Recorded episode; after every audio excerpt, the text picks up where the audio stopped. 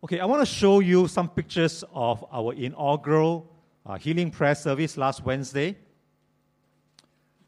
When people started streaming in, I started counting, and I stopped counting at about 50, well, at 50 actually, because later on there were more people coming in, and I had to concentrate on the service and stop counting.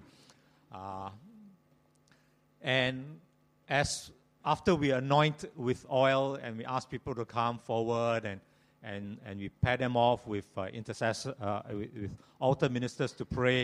And then I also began counting, and I stopped counting at 11 uh, people who came forward to be prayed for. And, and some came forward as proxies because a very ill father is in hospital or somebody who's very sick at home, unable to come. So we had people come forward for, for prayer for healing, as well as those who came forward uh, as proxies.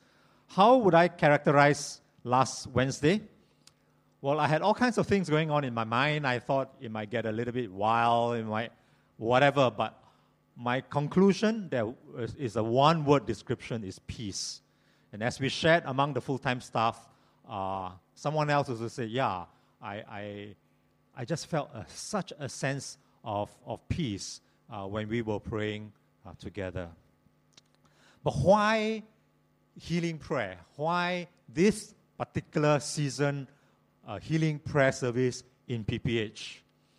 And this was a slide that I show, showed last Wednesday. That our purpose is just to pray. And our purpose is to pray in faith. But our motivation, as was the motivation of Jesus Christ, is compassion. You know, in Matthew chapter 14, verse 14, when Jesus saw the large crowd, he had compassion on them and healed their sick. Of course, when we pray and when people get healed, God is glorified. But that is, is not the motivation. The motivation, as though, oh, let's do some fantastic wonders and then God is glorified. It's very, is is very good, it's very noble. But we believe that the motivation is compassion and compassion of Christ. And then it is God's prerogative. God is sovereign. He will heal whomever, whenever, by His grace. Last week, Dr. Peng said that I will answer all the difficult questions. Well, my own experience in this area of, we call it divine healing, some call it faith healing, is gotten to be sort of quite negative nowadays, even. My own experience of divine healing is very, very limited. Since four years old, I have had asthma, and I've been seeking healing for my asthma ever since. I've tried everything from eating bats, yeah, bats as in Batman, uh, crocodile, uh, a chicken stuffed into a pomelo, uh, a quails that I killed myself by pressing the beak together and suffocated to death, uh, even arsenic. Uh, uh, arsenic was inadvertent, I didn't know it was arsenic and prayer. Many people have prayed for me, and they tell me just claim it by faith. Claim it by faith. Declare verbally that I am healed and you will be healed. But when that didn't happen, then I was chastised because you have no faith. You have no faith. I have been taught also to reject the asthma never, never call it your asthma because it is not yours. Don't say my asthma. You reject it. I have tried to respond by faith and stop medication. Didn't work. But I thank God that now one daily dose of steroids and my asthma is now under good control. I have had VMR, what is called vasomotor rhinitis, some breathing problem with my nose. I breathe through my mouth for years. Surgery was recommended. I don't think I prayed very hard for, for healing for VMR, but I've since been healed, seriously healed. No, no medication whatsoever for it, and I breathe very well through my nose now. Um, a year ago, I couldn't raise my right hand, and I couldn't scratch my back this way. And an MRI showed a torn shoulder ligament thanks to overexercise. Surgery again was recommended. But after some prayer and physiotherapy, um, I have relief now. I can do this, I can do this. Am I healed? I'm not sure because I didn't go back for another expensive MRI. But I know I have at least pain relief. I have a stomach reflux problem. The acid rises up from the stomach to my throat. And off and on, I get terrible pains and I bend over with pain off and on every maybe three or four months or so. So I may be an LTC, a lieutenant colonel, but actually I am an RSM, a regular sick man. 1994, my oldest son, uh, then, what is it, 86, for eight years old, was diagnosed with, uh, and this is the official medical report, uh, moderately severe hydronephrosis. I, have shared this before. Uh, and an enlarged kidney, 25%, one kidney larger than the other. And when that happens, I, I showed this report to Dr. Peng. And his answer, I remember so clearly in my mind, is very bad news. Still don't quite understand what hydronephrosis is, but it's got something to do with the kidneys not, not flowing very well. And you pray only as a parent can pray. And then you go for all kinds of tests where horrible needles are inserted into all kinds of, or, of, of orifices. And then came this report almost exactly one month later from SGH, where they did another scan and they say everything is normal. Everything is normal. To the extent that when we ask the doctor, Are you sure it's normal? Because he's got this thing, it's supposed to be bad news. And then this Christian doctor said, Don't you believe that God can heal? And then I was very rebuked. In the same year, my younger son had difficulty breathing. And a diagnosis was made. It was an adenoid problem. It had to be removed. Surgery was recommended. And so we prayed as only parents can pray. But we went for surgery.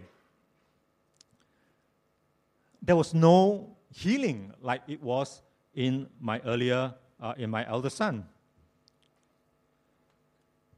And after prayer, we walked with our son. I remember carrying him. He, uh, what is it, 94, 89, he's five years old carrying him into the surgical uh, room. And then the, the doctors were so nice uh, for the anesthesia. Do you want chocolate flavor or strawberry flavor? You can even choose. Um, and we had to walk him through when he came out, five years old. There was some pain. He said, I'm going to die, I'm dying, I'm going to die. Five years old, and it breaks your heart. 33 years I've been with this church, but I cannot ever recall, and, and many of these years in leadership uh, from deacon and elder, and I cannot recall ever discussing wanting to do a healing service. Never. Until last year. Even though, as good Bible reading, Bible studying brethren, we know that one fifth of the gospel talks about healing. One fifth. And so I went to search my records and I found this email on the 13th, Friday the 13th. For those superstitious one, banish the thought. 13th of April 2012, last year, I sent an email to, to Pastor Chiming and I said, Want to think about a special healing prayer meeting on Wednesday? Maybe we can do it two to four times a year. Uh, very simple to start. Simple worship, like what we normally do. Uh, better worship would be good. Uh, simple, short sermon, mostly anchored on Bible verses on faith and healing, or just read the Bible verses uh, without a sermon. Then we pray for the sick and intersperse that with worship and faith songs. And in future, after this start, we should have testimonies to share. And then we can include those testimonies as part of our healing prayer service and build faith. Soon after that, I started discussing this with the elders, and then with the diaconate. And at that time, the diaconate was studying uh, the Holy Spirit before we began this Holy Spirit series. You remember last year with uh, Jim Cymbala uh, for the congregation. And, and then we looked further into uh, uh, divine healing. And some of us read through books by Bill Johnson, who, who, who is very famous uh, in this aspect. We, we, we studied what is this word of faith. Um, and actually, the conclusion of the word of faith uh, is not so, we're not so positive on it. We looked through systematic theology by Wayne Grudem, And by January of this year, the diaconate approved going ahead with a healing prayer service. And the approval was unanimous. Everyone we went through, yes or no, yes or no, and we all said yes. And then we began to visit different churches to learn the mechanics of how people do it. We visited Church of Singapore in uh, Marine Parade. We visited Living Sanctuary in Hougang, and we visited uh, Bethesda Bedok Tampines Church, where Dr. Peng uh, comes from. And then I got Dr. Raj, uh, who is who studies these things, uh, to to brief the diaconate. And this was uh, the handout that he gave, uh, responding to claims of supernatural healing. And the diaconate meeting was in May uh, of this year. And it was amazing.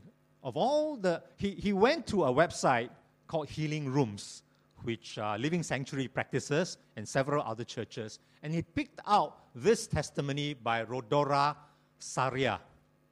And she said, I came as I am and I was healed because I believe. I came to healing rooms as I was desperate in need of prayers. I was healed of the excruciating pain on my back that I was experiencing for over three months.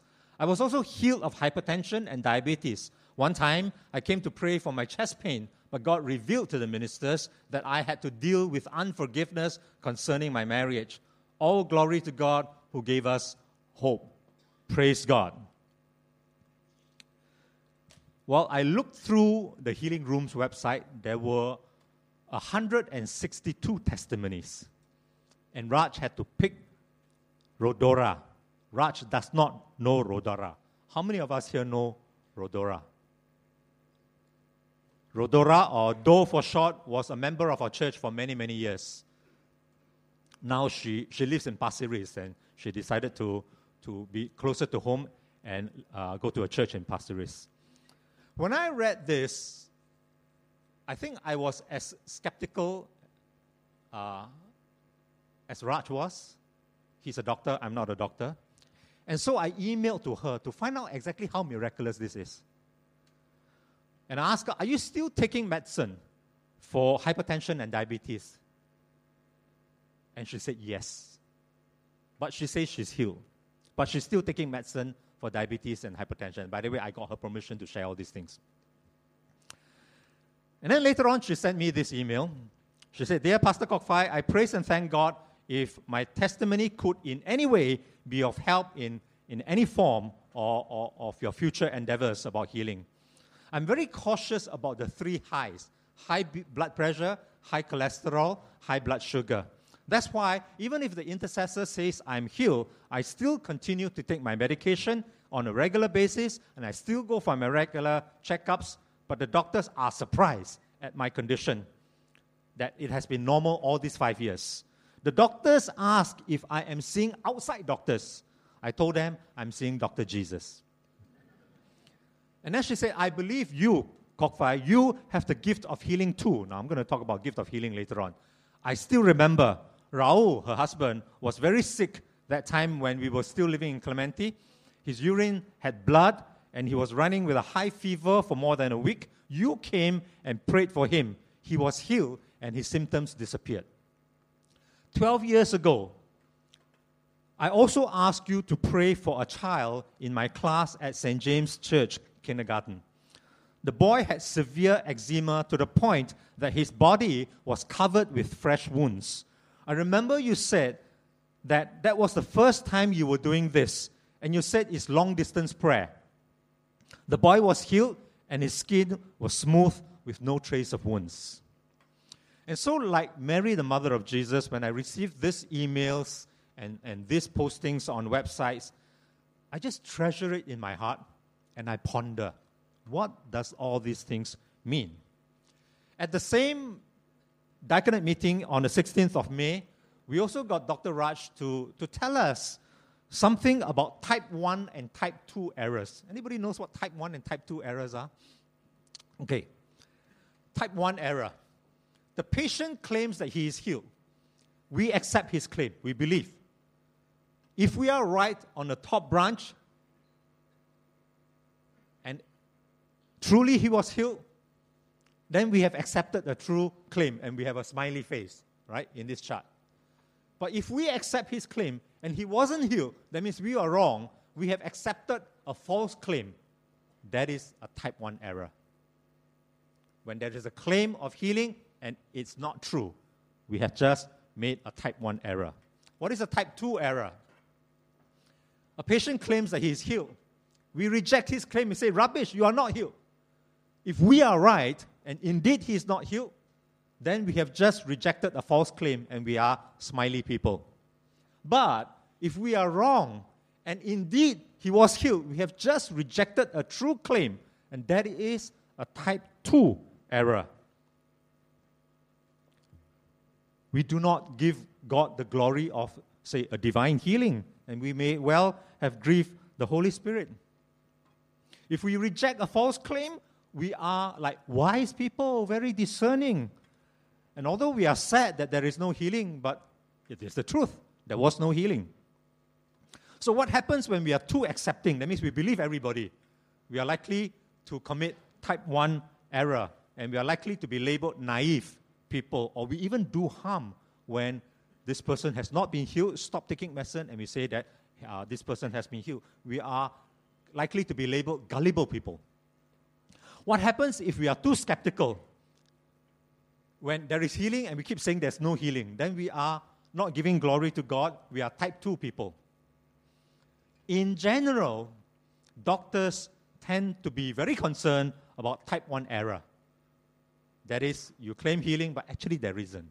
And they're very concerned about that because it does harm. It does harm. In general, pastors are likely to be very concerned about type 2 error. Because if there is healing and you don't praise God for it and you claim that there is no healing, then you're not giving glory to God. In fact, you're grieving the Holy Spirit. So doctors and pastors have a big problem with one another. But in some sense, I'm closer to the doctor than, than a pastor because I'm more concerned about type 1 error.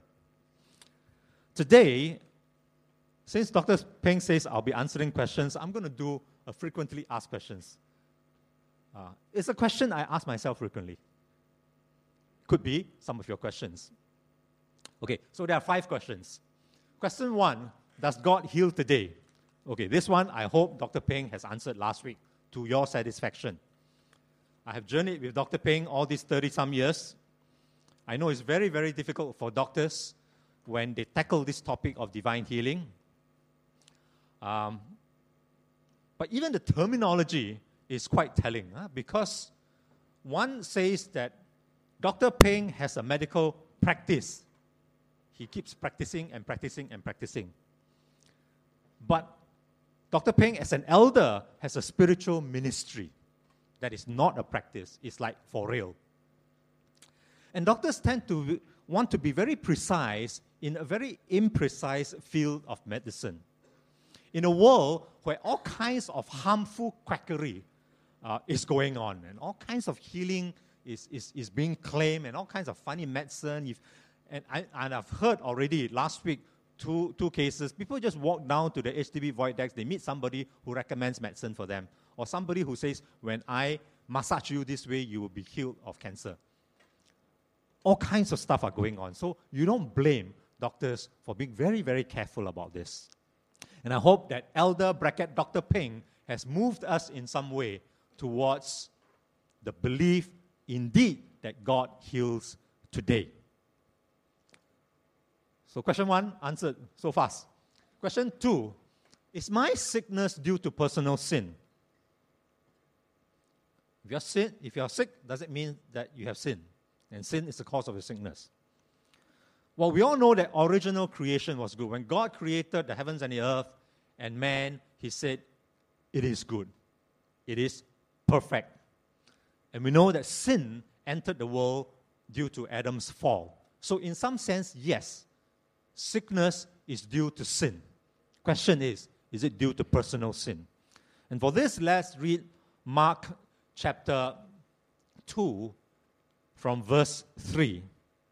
Mark chapter 2 from verse 3. Some men came bringing to Jesus a paralytic carried by four of them. Since they could not get him to Jesus because of the crowd, they made an opening in the roof above Jesus and, after digging through it, lowered the mat the paralyzed man was lying on. When Jesus saw their faith, he said to the paralytic, Son, your sins are forgiven. Now, some of the teachers of the law were sitting there thinking to themselves, Why does this fellow talk like that? He's blaspheming. Who can forgive sins but God alone? Immediately, Jesus knew in his spirit that this was what they were thinking in their hearts, and he said to them, Why are you thinking these things? Which is easier? To say to the paralytic, Your sins are forgiven, or to say, Get up, take your mat, and walk? But that you may know that the Son of Man has authority on earth to forgive sins. He said this to the paralytic I tell you, get up, take your mat, and go home. And he got up, took his mat, and walked out in full view of them all. This amazed everyone, and they praised God, saying, We have never seen anything like this. I don't know how you feel after reading this passage. Yeah, sin is linked to sickness. Not very, very direct in this passage. The next verse is going to be more direct, and this is from Matthew chapter 12. This was the invalid of 38 years sitting by the pool of Bethesda. And then Jesus healed him. After Jesus healed him, this is what happened. John chapter 5, verse. Uh, yeah, John chapter 5, verse 14 talks about this. Later, Jesus found him at the temple and said to him, See, you are well again. Stop sinning, or something worse may happen to you. Sin, sickness related. Sickness can be due to sin. Sickness can also be due to Satan and demons. And we read this in Matthew chapter 12, verse 22. Then they brought to Jesus a demon possessed man who was blind and mute. Blindness and muteness in this, in this case was caused by demons. And Jesus healed him so that he could both talk and see. A demon possessed man had blindness and muteness. And in Luke chapter 13, verse 16, Jesus healed a woman who was crippled, bent over for 18 years. In Luke chapter 13, verse 16, Jesus said, Then should not this woman, a daughter of Abraham, whom Satan has kept bound for 18 long years, be set free on the Sabbath day from what bound her? So her bent over, I don't know whether it's osteoporosis or something, was due to Satan. 18 years. So sickness can be due to sin, sickness can be due to Satan and his demons, and sickness can be due to none of the above. John chapter 9, verse 1 onwards. And as Jesus went along, he saw a man blind from birth. His disciples asked him, Rabbi, who sinned, this man or his parents, that he was born blind? And Jesus answered, Neither this man nor his parents sinned. But this happened so that the work of God might be displayed in his life. None of the above. You remember the book of Job, the story of Job? Job suffered from terrible boils all over his body. Job had halitosis, which is the scientific name for bad breath, I understand. Even his wife complained about his bad breath. But it was not due to his personal sin, because God had a higher purpose which Job was not privy to initially. And God was in control. God is sovereign. So is sickness due to personal sin? Yes, sometimes. Is sickness due to Satan and demons? Yes, sometimes. Is sickness due to none of the above? Also, yes, sometimes. Therefore, we need discernment. And we cannot go around claiming that every sickness is due to your personal sin. You're sick, you got cancer because you sin, you sin terribly. We cannot do that. Question number two, or three rather. God faith means will be healed. And here I use the efficiency of Singlish. I had a longer title, but I thought I better shorten it much faster. God faith means will be healed. Let's look at several cases. This is the case of the faith of the person who is sick. Matthew chapter 9, verse 20. Then, just then, a woman who had been subject to bleeding for 12 years came up behind Jesus and touched the edge of his cloak. She said to herself, If only I could touch his cloak, I will be healed. Jesus turned and saw her.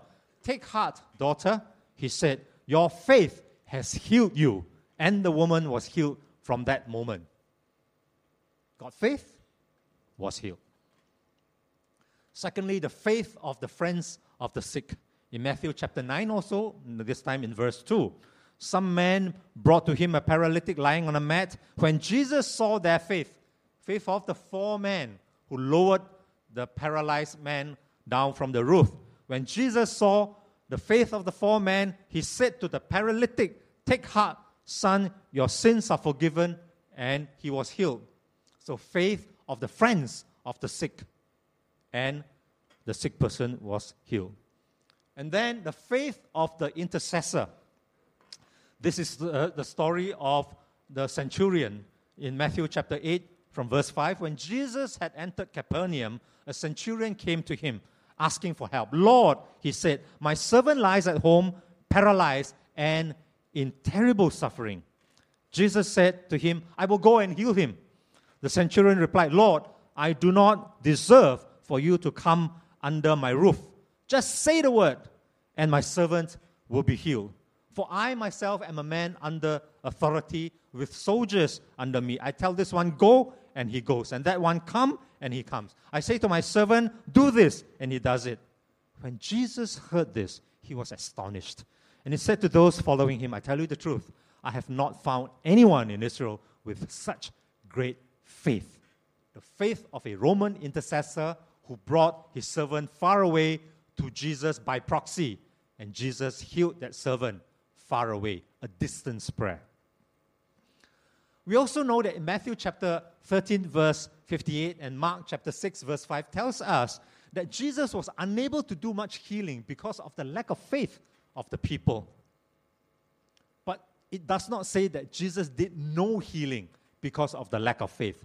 He still healed, although to a lesser degree there are also biblical instances of people not being healed, even though I believe them and the people surrounding them had lots of faith. In 2 Timothy chapter 4 verse 20, this is Paul saying, Erastus stayed in Corinth and I left Trophimus sick in Miletus. Paul left a co-worker sick. In Philippians chapter 2 from verse 25, Paul says, But I think it is necessary to send back to you Epaphroditus, my brother, fellow worker and fellow soldier, who is also your messenger, whom you sent to take care of my needs.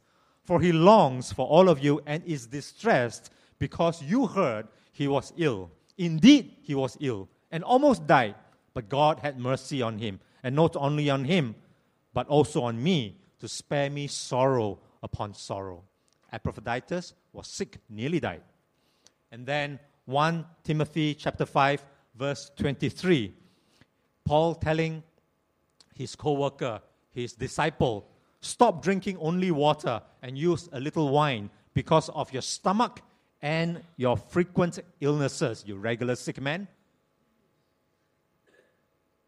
Regular illness. Now, if, if I were Paul, if I were Paul, I might have rebuked the sickness of Trophimus, of Epaphroditus, of Timothy, prayed in faith, commanded healing in Jesus' name, and then have a healthy Trophimus, a healthy Epaphroditus, a healthy Timothy to join me in ministry. After all, we are serving God.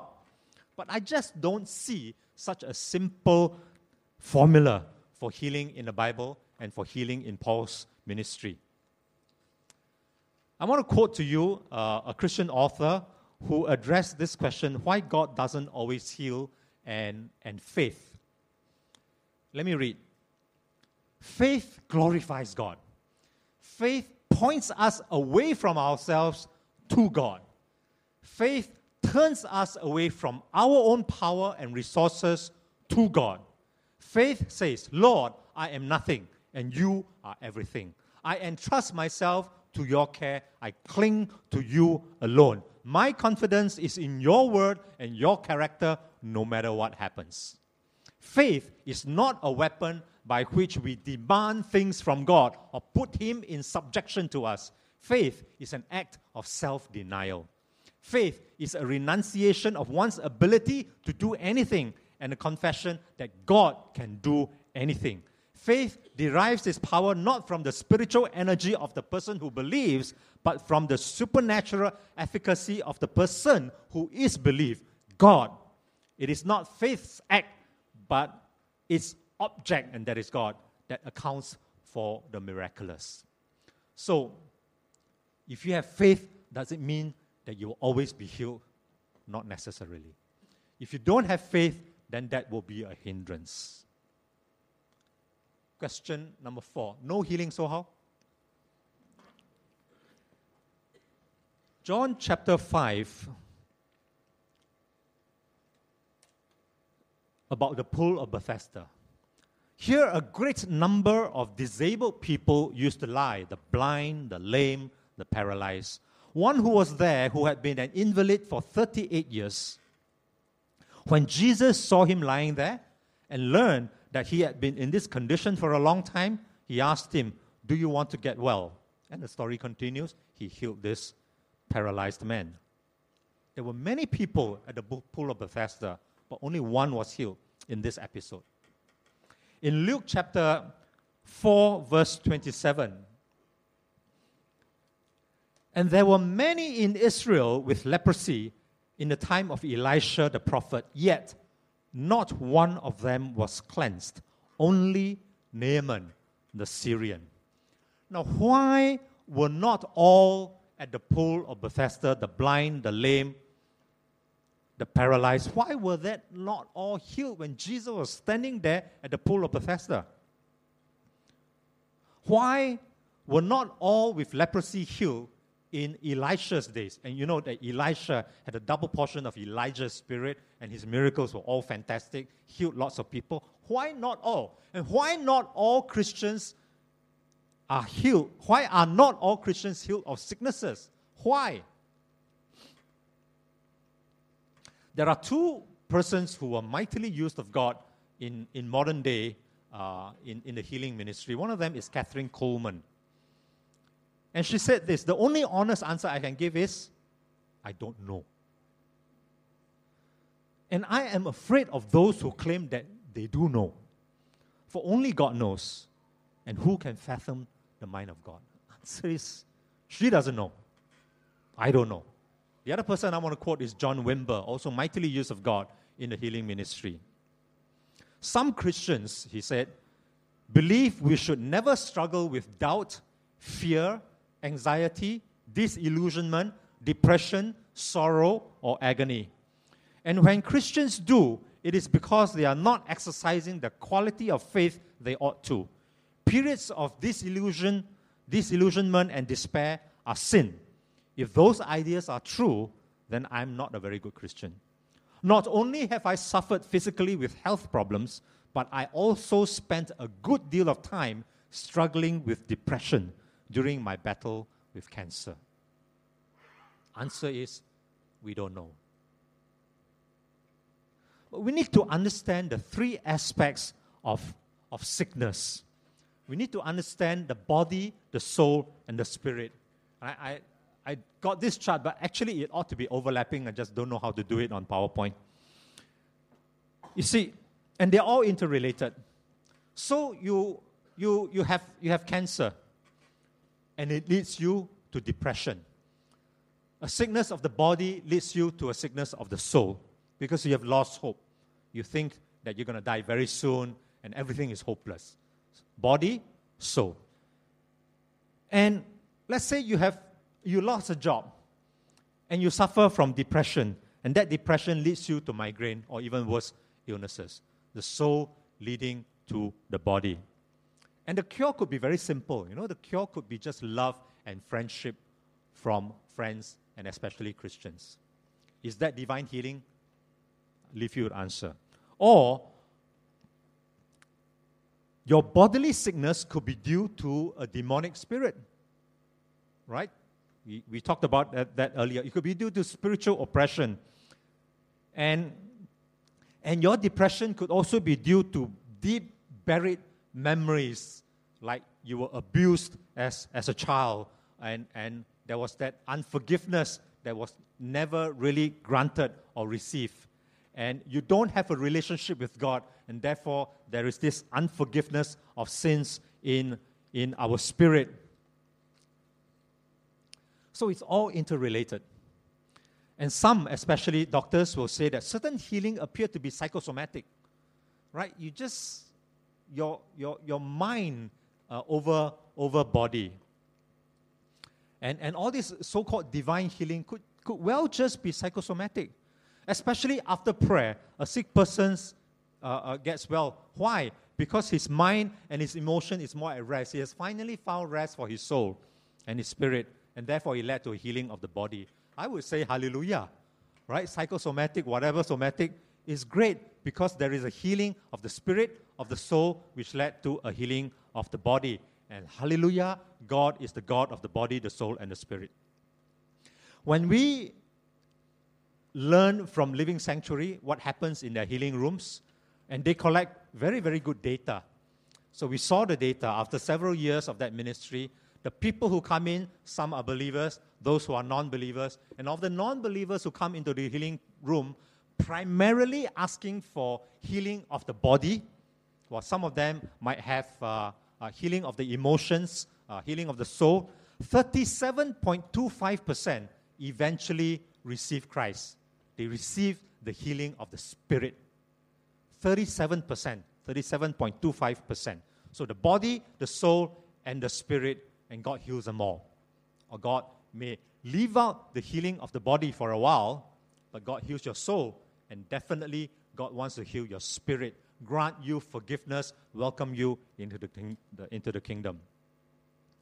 In our first healing prayer service last Wednesday, I haven't received the testimonies yet. It's still early days yet. We only prayed on Wednesday. But I do know that on that day, there was a healing of the Spirit because one of the, one of the ladies I know was a prodigal daughter returned to Christ that night. And we praise God that there was a healing of her spirit. And I'm fully expectant that her emotions and her body will be healed as well soon. So, we can range from what I call extreme skepticism to extre- extreme presumption. There are some who are extremely skeptical about divine healing and some will say that God has given us good doctors, good medical science, and all healing comes from the hands of the doctors and modern medicine. So there is no need to pray for healing. No need. Because God has already given us good doctors, good medical science.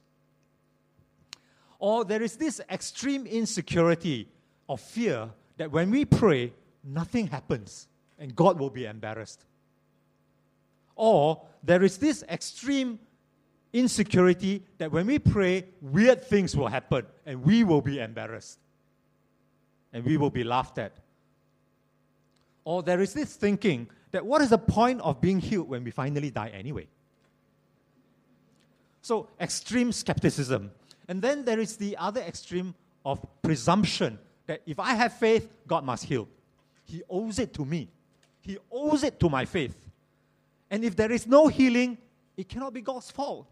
It must be your fault. And, and one of the churches that, that I personally went to to observe the healing, and there was a, this guy who went out there to, to preach before they anoint and before they pray for healing. And he says that, yeah, God heals. And if tonight there is no healing, whose fault is it? Yours. My jaw dropped, it hit the floor. These things happen. Extreme presumption. You know, when we start with a skeptical mindset, as Dr. Ping mentioned last, last week, we tend to go to extremes in, in, in demanding absolutely 110% sure verification. And then we ask more and more questions and more and more questions. And, and, and are you sure this, this medical report uh, uh, is correct? And uh, we want to see everything. And if all else fails, we can always say that the original diagnosis was wrong. When I looked at my son's healing, of moderately severe hydronephrosis. That was my reaction. The original diagnosis was wrong. That's why the latest scan showed everything was perfect. You can, if you have extreme skepticism, go down that route. Or if you have extreme presumption, than arrogance. In the sense that, what's the point of verifying? When I pray for you and you say you're well, the pain is gone, don't go back to the doctor. Why waste your money? My faith, I pray you're healed. That's it. No need to verify. That's the other extreme. But, friends, there is this blue line at the bottom. That's the bottom line. okay, the bottom line says in Revelations chapter 2, 21, verse 4, it says, Then God will wipe away every tear from their eyes. There will be no more death, or mourning, or crying, or pain. And let me add that sickness, for the old order of things has passed away. The bottom line is we die. So, of course, we pray for healing. Of course, we have compassion for those who are sick and who are in pain. But even if I pray for your divine healing and you are healed, you still die. You still die. The body still fails. This is a jar of clay. So, these questions Does God heal today? Yes. Is my sickness due to personal sin? Yes, sometimes. But also due to Satan and demons, and also due to none of the above. God faith means we'll be healed. Yes, but not all the time. Because there is this blind person who was born from birth. And uh, other people who had faith to pray, even Paul, but Timothy wasn't healed. No healing, so how? In the end, we still die, but we continue, we continue praying. So long as we have living breath, we continue praying. Now, who has the gift of healing? It is my firm belief that there is no such thing as the gift of healing. Before you throw stones, there is, there is no such thing as the gift of healing. If you read carefully 1 Corinthians chapter 12, verse 9, it says, the gifts of healings. It also says the works of miracles. It also says the distinguishings of spirits. So it does not say that, Jeffrey, you have the gift of healing. You are a healer. Every time you pray, somebody will be healed. 100% success. It says you have the gifts of healing, and this suggests to me, okay, we can study this uh, some more in the original Greek and all that, suggests to me that it is for specific cases at specific times. And God is sovereign, He will give you a gift here through Patrick, and then He'll give here through William at a different time. And He gives the gifts of healing for specific cases at specific times. Otherwise, there will be, for sure, some anointed great healer somewhere that the whole world will line up to get prayer for healing, right? Because he's got a 100% success rate. Haven't seen that happen. Okay, I may be wrong here in the interpretation here, but this is what it suggests to me. So, God heals in a sovereign act of His grace, which was the same conclusion that Dr. Ping had. So, these are the five questions that I tried to address. You may have more. We have only just begun our journey of faith together as a church here. Some of us may be more advanced than others. Uh, please be humble and bring the rest of us along. Some of us may be just starting in this journey. Please also be humble, learn from those who are before us. Are these the only five questions? I don't think so. There will be more, and so long as I have not yet reached my bottom line, you can continue to ask me, and I will continue to try and find the answers uh, uh, for you. I just have to address one, one issue here, um, and in the meanwhile, maybe the musicians can. Okay, let's forget about the, the musicians. Huh? We are running out of time. Some feel that divine healing and medical professionals are mutually exclusive. And there is a tendency to rubbish those in the medical profession, especially doctors people go around rejecting sicknesses and rejecting doctors in the same breath. And But you know that one of Paul's closest traveling companion was Dr. Luke, and I believe for good reason. When I go on a mission trip, I like to have doctors with me. I think that's maybe how Paul thought. Once I recorded a video testimony from someone who shared that he or she uh, received healing grace from God and then proceeded in the same breath to rubbish the doctor. You see, the doctor told me this thing, it never happened. Doctors are rubbish. So I edited that part out. Because the first part was very good. So we need to appreciate that, that medicine is still very much an imprecise uh, uh, science, and science is imprecise. And much of it still remains a mystery. And patients need to love and appreciate doctors. Right? We have so many in this church. And doctors need to love their patients and be humble and to appreciate that God does intervene in miraculous divine ways. So believers pray, doctors treat, God heals. And we seek not just the healing of the body, but the soul for inner healing, for healing of memories, and also, especially, of the Spirit, forgiveness of sin, a right relationship with God. In John chapter 4, there was a royal official that came to ask Jesus to heal his son. And Jesus says, You may go, your son is healed. And we praise God for his healing.